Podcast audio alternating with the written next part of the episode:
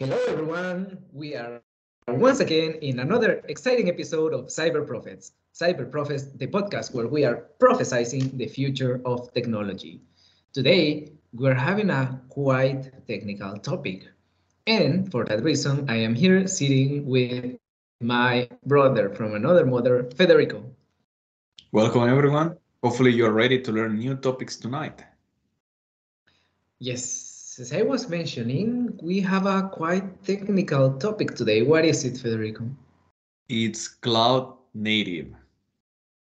Cloud native. Have you ever heard about it?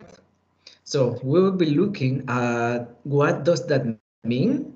What does it imply to build cloud native applications? We will mention some advantages and disadvantages, and we will have a follow-up video talking about the second approach, the alternative approach, which we'll I'll talk more about in the in this video.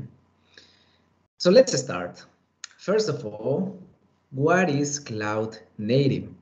According to a formal definition, cloud native is the software approach of building, deploying, and managing modern applications in cloud computing environments.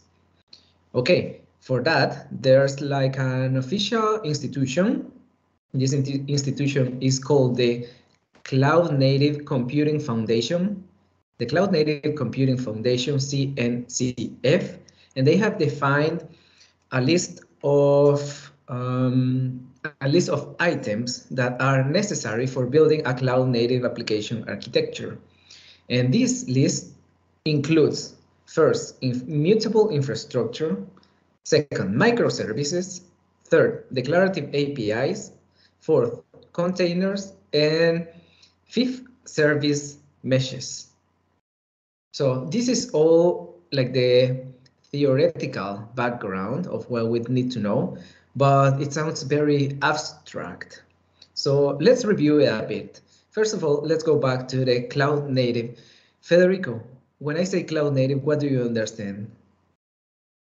For me, it's an approach of developing apps using specialized services created by Google Cloud, AWS, Microsoft Azure, or any organization. Because what they do is that they take certain technologies, let's call it like cloud functions that are specialized to do one specific action. Let's say mm-hmm. that you create a report and they give you the infrastructure to build only that report in a very efficient way, in a precise and specific environment. And they provide you all the infrastructure for building it easily without all a lot of workarounds, the servers, the configurations, but they provide you everything, let's say, encapsulated in one place. Okay, yeah. And can you give us like uh, some real life examples where you have used, for instance, a cloud native approach to develop software? Yeah in one of the, one of the most common examples are the reports because we use a lot of lambda functions that consumes specific queries from SAP HANA, SQL Server, or many other solutions. And these specific solutions, we just call them, they generate an Excel or a CSV or any specific file that we require. We export the Excels or the files, in, we share it with the user via email, and after that, the application dies. It's just okay. one action. It's not constantly running. It's just mm-hmm. one action that we call. And it's extremely fast and cheap in comparison with other solutions that you it's need to keep the service running all the time. It's basically just like one function to create this report. Yes. And that's it.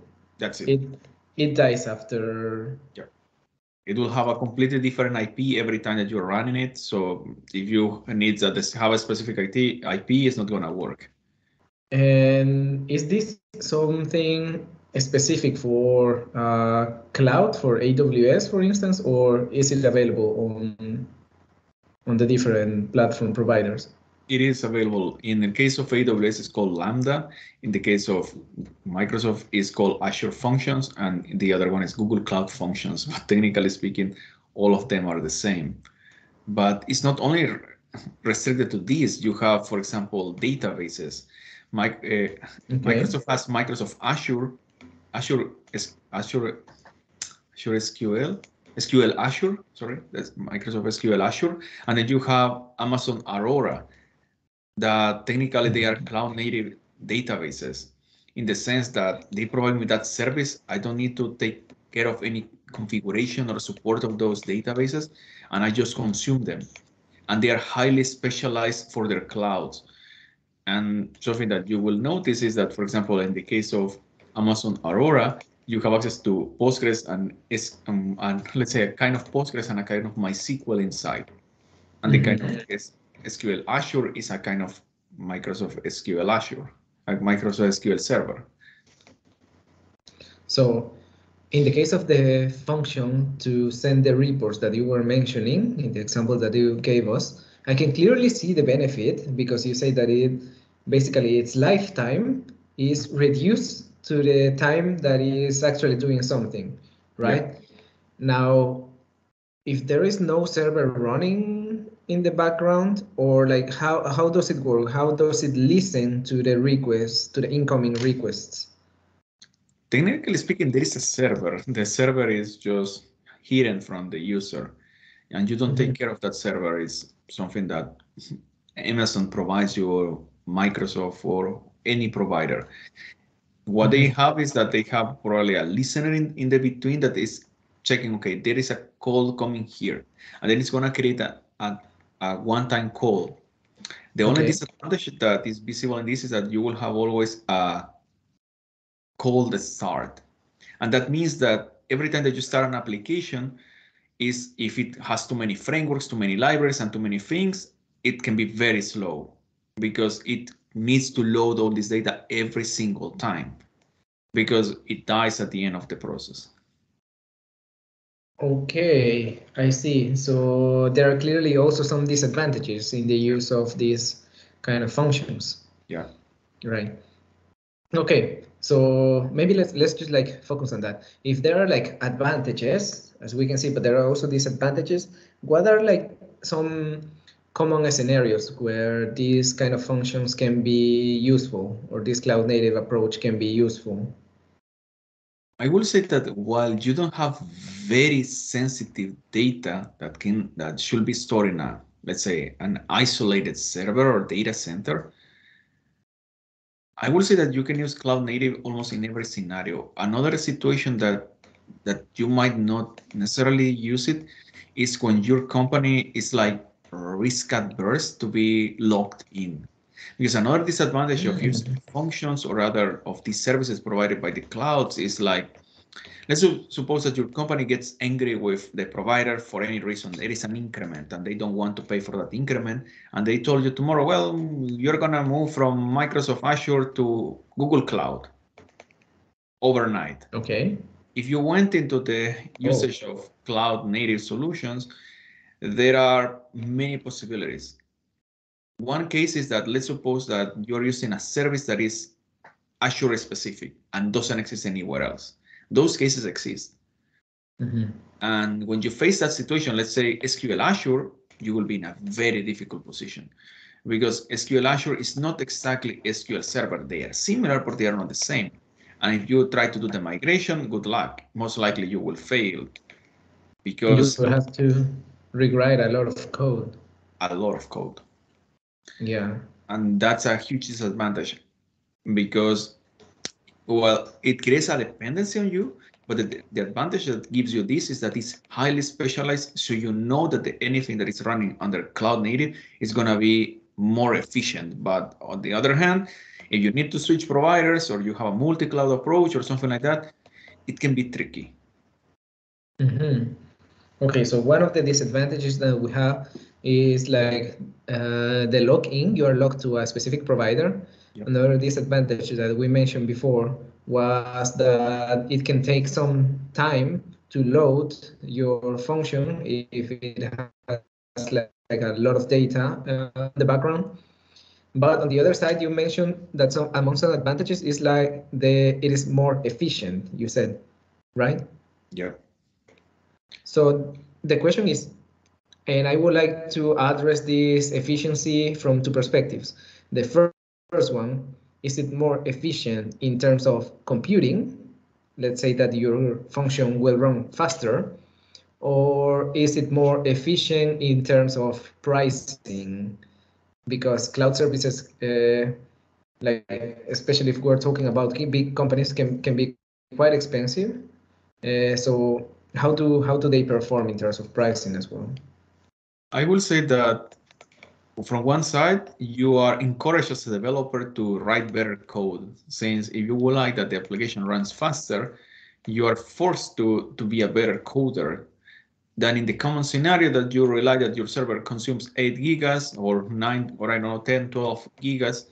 So from one from in, on, on that side, you are lazy and you might have a lot of libraries that you don't need and you will not check the, the configuration file. Okay. So it encourages you to become a better coder and, and to optimize it. Yeah, I agree that in many scenarios you will not be able to reach the best performance and it might be slower in some cases.